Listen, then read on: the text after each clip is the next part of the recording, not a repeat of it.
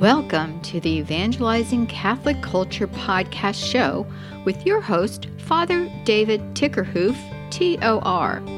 Father David is a retired priest currently ministering in Pittsburgh, Pennsylvania at Our Lady Queen of Peace House of Evangelization. You can find the show notes for each episode on the podcast website, evangelizingcatholicculturepodcast.com. The teachings in this podcast are the thoughts and prayers of Father Tickerhoof and are based upon his good standing in the Catholic Church. And now, here's your host, Father David.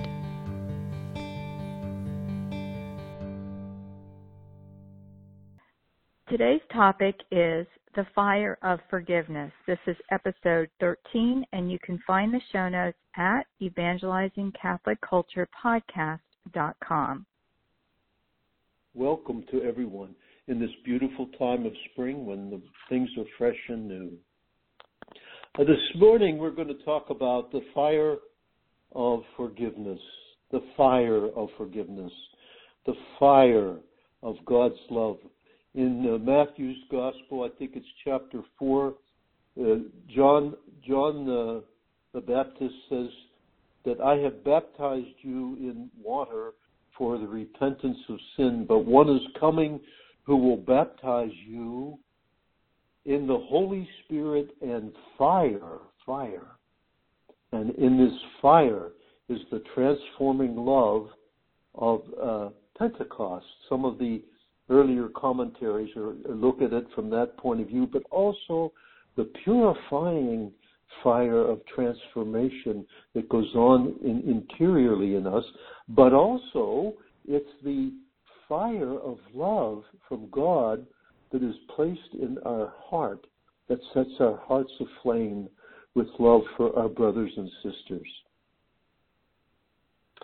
So, what I'm going to speak about is the fire of forgiveness and accepting the truth that what Jesus says is true that unless we forgive from the heart, the Father will not forgive us. We take that to heart, and for our, our brothers and sisters, forgiveness comes from the heart. Forgiveness is deepens the experience of the fire of God's love in our heart. The Spirit inflames our heart with spiritual love, and by His Spirit and compassion, one needs then to bring forgiveness to full completion and freedom. And that's really what we want to concentrate on in this presentation. I start off talking about uh, Azariah in the, the fiery furnace, the three individuals in the fiery furnace. Azariah stood up in the fire and prayed aloud. For your name's sake, O Lord, do not deliver us up forever or make void your covenant. Do not take away your mercy from us, for we are reduced, O Lord, beyond any other nation, brought low everywhere in the world this day because of our sins. Sound familiar? Sounds familiar with our situation in contemporary society. But with a contrite heart and humble spirit, let us be received, so let our sacrifice be in your presence today as we follow you unreservedly. For those who trust in you cannot be put to shame. And now we follow you with our whole heart. We fear you and we pray to you. Do not let us be put to shame, but deal with us in your kindness and mercy. Deliver us by your wonders and bring glory to your name, O Lord.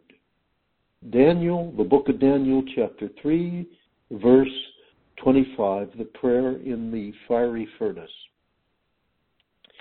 Today we're going to talk about compassion of evoking love power as a primary gift of forgiveness and healing given by the Lord to the church and to individual Christians and individual brothers and sisters. The key of receiving many transforming favors from the Lord is centered in, quote, wholehearted forgiveness, unquote. We see this directly taught by Jesus in the parable of the unjust steward, which I have repeated to you.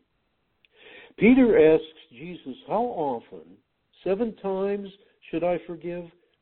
Because in the Old Testament understanding, you you gave forgiveness to a certain point, and then if the person didn't change, then you didn't forgive them. But Jesus responds, not seven times, Peter, but seventy-seven times. Jesus then proceeds to tell the parable of the unjust servant who has been forgiven by his master, which we've referred to, and then he goes out and wouldn't forgive his other other servant, and then the master calls him in and puts him in prison. So he says, here's what he says: So will Jesus says at the end, Matthew's eight, Matthew 18, 21 to 35. So will my heavenly Father do to you, unless each of you forgives your brother from your heart. Then something that we see in the writings of Francis and in other places reproduce good fruit as evidence of your repentance. I am baptizing you with water for repentance. Even now the axe lies at the root of the trees. Therefore, every tree that does not bear good fruit will be cut down and thrown into the fire, the transforming fire. I am baptizing you with water. I just mentioned this above. But and the one who is coming is mightier than I, and I'm not worthy to carry his sandals. He will baptize you in the Holy Spirit and fire. So this whole notion of the Spirit and fire working together produces the experience of transforming love. And in this sense, we find that Luke of refers this to uh, in Luke 3:16 to 19. This forms in our hearts the spiritual love. And quite frankly, brothers and sisters, the journey to the heights of spiritual love, if you want to use that term, is the in, the increasing of spiritual love in our heart is what primarily makes the difference in our developing spiritual sanctifying uh, human maturity, human maturity. It's all connected to the whole person, and holiness is wholeness. Wholeness, holiness, the grace of holiness affects the whole person and the person in relationships. In the biblical story of the golden calf, which the Israelites made out of their golden jewelry, symbolizing their sin, worldly revelry, and idol worship, Moses, when he came down, he broke the covenants, the covenant stones, and he took the golden calf and he infused all of it in the fire and melted it down, put it in water, and made the Israelites drink it as a reparation and purifying punishment for their disobedience and their sensual revelry. Exodus 32, verses 1 to 20. In his mercy, the Lord bestows compassion and the purifying fire of the Spirit when he forgives our sins. For we ourselves were once foolish, disobedient, deluded slaves to various desires and pleasures, living in malice and envy, hateful ourselves and hating one another. But when the kindness and generous love of God our Savior appeared, not because of any righteous deeds we had done, but because of His mercy, He saved us through the bath of rebirth and renewal by the Holy Spirit. Titus chapter 3, verses 3 to 5. The tongues of the purifying and transforming fire of Pentecost comes upon us when we receive His divine mercy and compassion in forgiveness and set our hearts aflame with spiritual love. Forgiveness is not always an easy thing. The purifying fire of repentance and forgiveness burns. Frequently, we try to forgive because it is what the scriptures call for. and it's the right thing to do. Sometimes our forgiveness can be very cerebral or superficial, just mental.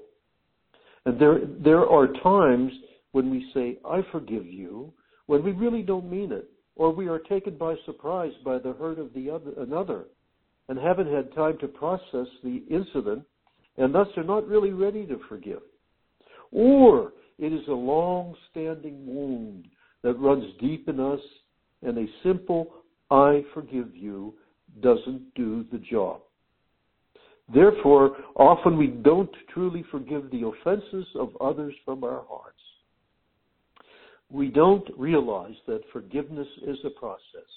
We don't forgive the entire debt of another's words or actions that have been hurtful and wounded. We merely tolerate them. Or we let them accumulate and accrue with interest, or we put up barriers and blocks to protect ourselves. It is possible to allow unresolved resentments to fill our scorecard until we can't stand it anymore, and it surfaces in us some painful or ugly ways within us. The statement of Jesus that we have to forgive others from our heart requires us to erase the full measure of the hurt, the pain, the loss, or betrayal that others have caused us. This requires our dedication or commitment to reach out and extend a liberating mercy and compassion to others and to ourselves, whether it is the first offense or the result of many long standing and accumulated hurts. Because we live in an imperfect, sometimes dangerous and sinful world, very few people escape the reality of receiving intentionally and many times unintentionally, the wounds and hurts from others in the various stages of human development from conception to adulthood. Added to this is the reality of our personal sins and mistakes we make in life. Sometimes we are more vulnerable than we realize. No matter in what manner we come to the understanding of God's merciful goodness and his deep personal love for each one of us, we really automatically desire to respond to the Lord's initiatives as fully as we can. People are generally do the best they can. People generally really try to be good people. It's it's we see and identify wicked people not frequently. They're not frequently. Wicked, evil people are not frequent. Mostly people are good and trying. So when we respond to some degree, we experience the wonderful working of the grace and power of God's love actively present in our life. The scriptures clearly reveal a personal commitment to Jesus Christ uh, personally reveal to us that a personal commitment to Jesus Christ activates for those who are baptized in water an experiential knowledge that the Father in Jesus through the Spirit dwells proactively, intimately within our very being. As Paul says, do you not know that you are temples of the Holy Spirit? And are you not aware that God is love, and he who abides in love abides in God, and God in him? Our baptism in water has given us the power to die to sin and the beautiful gift of living the new life in Jesus in the new creation. This basic and fundamental reality sets us on a dynamic path for holiness and human maturity. The narrow way Jesus speaks about in the gospel. As we begin praying more, the Spirit of God begins to gently show us areas of unforgiveness in many relationships and situations in our life. This process can go way back even to the time of conception. Life giving repentance in the Holy Spirit actively leads us to forgiveness of those who have hurt us in the past and even now in the present. As we forgive others, we begin to feel some freedom from various types of darkness and oppression. We are also led to ask the Lord to forgive us for the hurts or harm we have done to others. And most importantly, we are called to forgive ourselves. Let me repeat that. And most importantly, we are called to forgive ourselves. This process of transformation can have many aspects and levels in the Christian growth of our human personhood. First of all, it is important to consciously realize that the Lord, with his compassionate love and mercy, is the initiator and sustainer of the power of the gift of forgiveness that leads us to spiritual freedom. It is good to remember that forgiveness is a big benefit to me and by no means lets the person who has wounded me off the hook. Not at all. Forgiveness is not the same as reconciliation.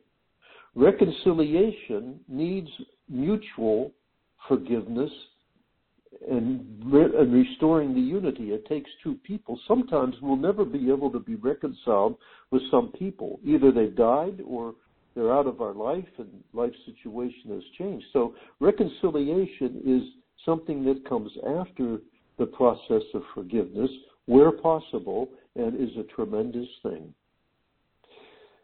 We may never be reconciled with another person, yet we may experience God's gift of freedom in ourselves.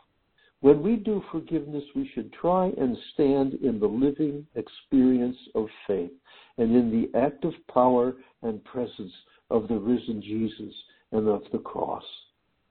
The life giving spirit filled repentance and forgiveness is an experience of the Father's merciful love in our lives. Forgiveness is a process experienced at various levels of our human development. Sometimes with the person we have even forgiven before. My personal action of forgiveness is the mercy of Jesus in action.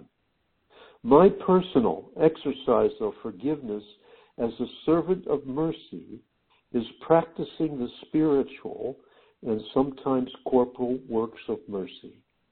Forgiveness is at the heart of divine mercy. Now, that leaves us with a, a, real challenge here. How do we bring forgiveness to full completion and freedom? Over the last five or six years, I've had the opportunity of relating to the Anglo community, the Hispanic, and the Asian community, both in Texas and in Florida. And so I am aware then that some people would come for guidance or counsel or reconciliation, and they would say something like this Oh, Father, I don't know what it is. I, I, if he has hurt me deeply, or she has hurt me deeply, and I, I just, I, I just can't. I, I definitely choose and want to forgive. I, I made a decision to forgive, and and yet at the same time, these things come back up, and I feel the pain, and I feel the distress, and and and then I don't know why I, I'm not being forgiven. I wonder why the Lord isn't giving me uh, forgiveness. You know and so, what? And I say, wait, wait, wait, wait, whoa, whoa, whoa.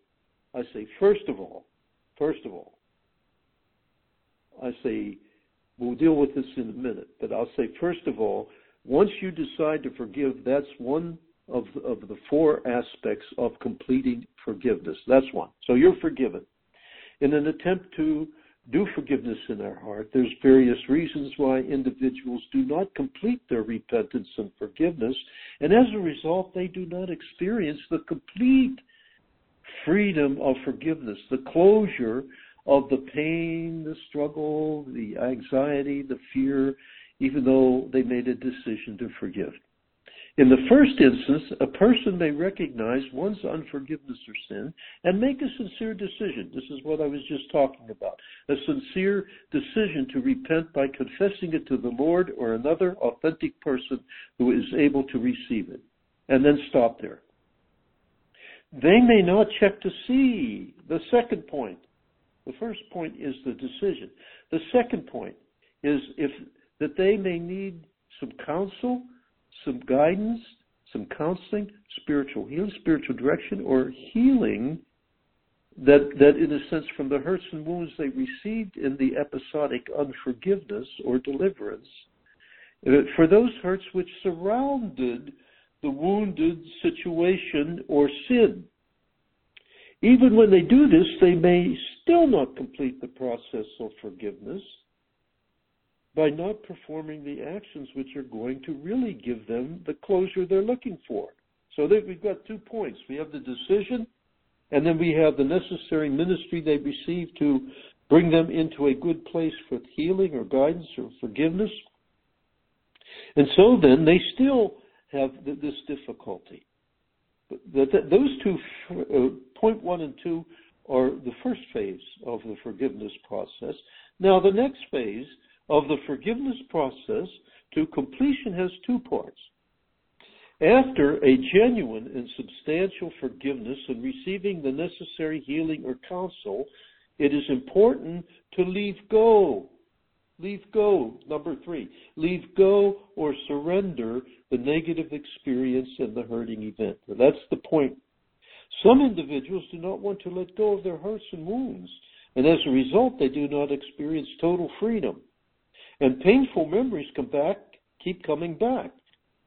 So the second and final part leading to complete freedom is an enclosure to the, the forgiveness in this situation is the focus of power, the focus of power, it's the focus of powerful power, prayer, prayer power. It is freedom, power that is focused on praying for the person who has hurt us. And not just a superficial prayer, which doesn't penetrate and change the situation, but power focused prayer, which brings everything to the freedom of completion. This is especially true in long standing abuse, hurts, or wounds in the relationships which were the occasion for the unforgiveness. So here's the summary again. Here is a summary of the forgiveness process leading to peaceful, complete freedom. Number one, honest and sincere decision and appropriate action to exercise heartfelt forgiveness. Number two, receiving the necessary counseling, healing, or deliverance surrounding the, the harmful and hurtful situation. Number three, letting go and surrendering all the negative elements involved. And number four, power focused prayer for the individual who caused the problem. All four of these aspects need to be pursued in order to allow forgiveness to bring complete spiritual freedom. We will look at some of these things and a method of prayer in, uh, in, in another presentation at another time. So now, grateful for the fact that we have the ability to become free by forgiveness in union with the Lord Jesus, crucified and risen, and has sent us the Holy Spirit. We rejoice in living the joy of the gospel and the love that we give and receive from others around us. And so now may we pray. Our Lord, spur us on to desire and possess a more abundant life through the healing gift of mercy. And being rich in mercy, you constantly offer pardon and call, and call we sinners on to trust in your forgiveness alone. You have never turned away from us, though time and time again we have broken your covenant. You have bound the human family to yourself through Jesus, your Son, our Savior and Redeemer, with a new bond of love so tight that it can never be undone. even now, in quote, the grace of the present moment, unquote, this time of grace and reconciliation, and as each one of us turns back to you, you grant us hope and freedom in Christ Jesus and a desire to be of service to all as we entrust ourselves more fully to the Holy Spirit and so filled with love and wonder, we extol the power of your merciful, healing love and proclaim to others the joy of salvation which comes from you. And we pray this prayer in the power of the cross and the glory of the resurrection in Jesus' name. Amen. The opinions on this broadcast are those of Father Tickerhoof. Thanks so much for listening to this podcast, and please share this podcast with a friend. And to contact Father David, email him at frdavidjt at gmail.com. And be sure to leave Father a star rating on any podcast app. You can find more information about Father David on evangelizingcatholicculturepodcast.com.